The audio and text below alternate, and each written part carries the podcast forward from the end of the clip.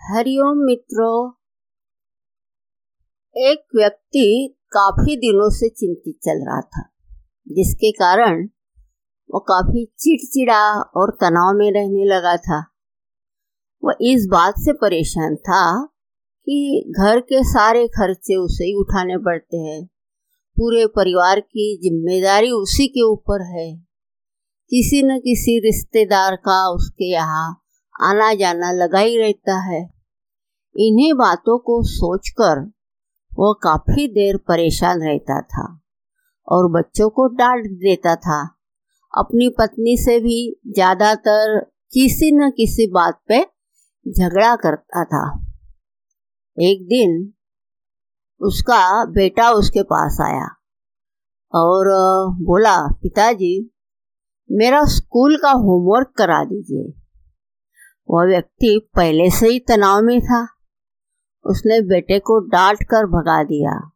लेकिन जब थोड़ी देर बाद उसका गुस्सा शांत हुआ तो वह बेटे के पास आया और देखा कि बेटा सोया हुआ है और उसके हाथ में उसके होमवर्क की कॉपी है।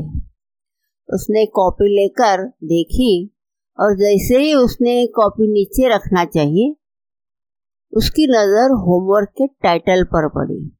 होमवर्क का टाइटल था, जो चीज़ें हमें शुरू में अच्छी नहीं लगती है, लेकिन बाद में वे अच्छी ही होती है।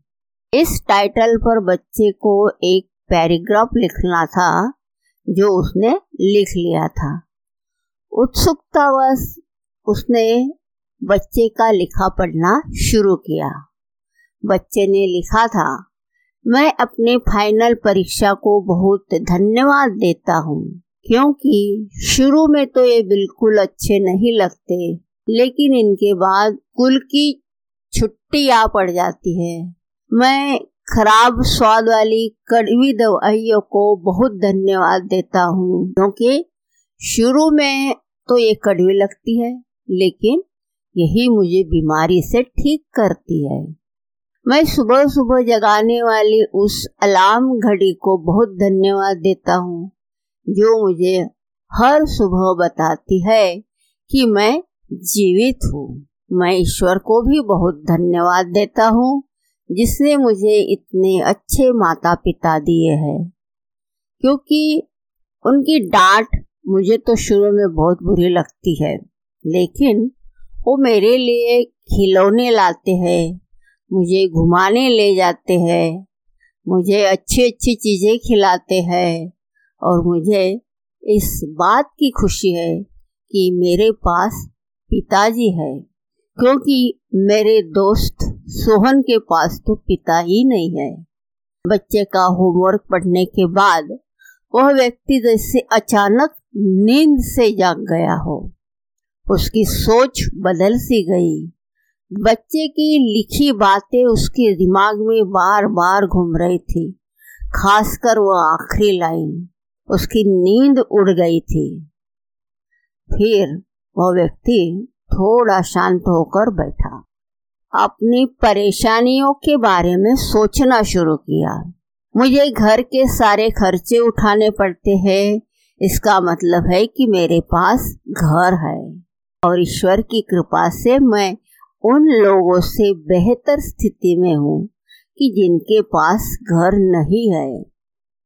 मुझे परिवार की ज़िम्मेदारी उठानी पड़ती है। इसका अर्थ है कि मेरा परिवार है, पत्नी है, बच्चे हैं और ईश्वर की कृपा से मैं उन लोगों से ज़्यादा खुश नसीब हूँ कि जिनके पास परिवार नहीं है।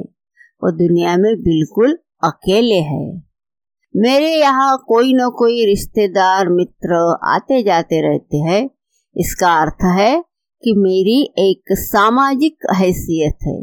मेरे सुख दुख में साथ देने वाले लोग हैं।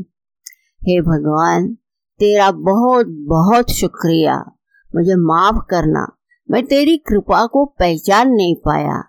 इसके बाद उसकी सोच एकदम से बदल गई। उसकी सारी परेशानी, चिंता एकदम जैसे खत्म हो गई और वह ईश्वर को, अपने बेटे को धन्यवाद देने लगा। मित्रों, हमारे सामने भी जो भी परेशानियाँ आती है, समस्याएँ आती है, कोई प्रतिकूल परिस्थितियाँ आती है तो हम जब तक उसको नकारात्मक दृष्टि से देखते हैं, तब तक ये सारी समस्याएँ हमारा पीछा नहीं छोड़ती है। लेकिन जैसे ही हम उन्हीं चीज़ों को, उन्हीं परिस्थितियों को सकारात्मक दृष्टि से देखते हैं, हमारी सोच एकदम से बदल जाती है। सारी चिंताएँ, परेशानियाँ, सारे तनाव एकदम से समाप्त होते हैं और हमें मुश्किलों से निकलने के लिए नए नए रास्ते दिखाई देते हैं।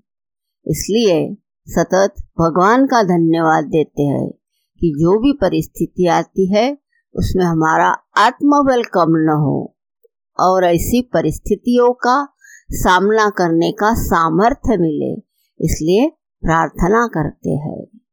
हरिओम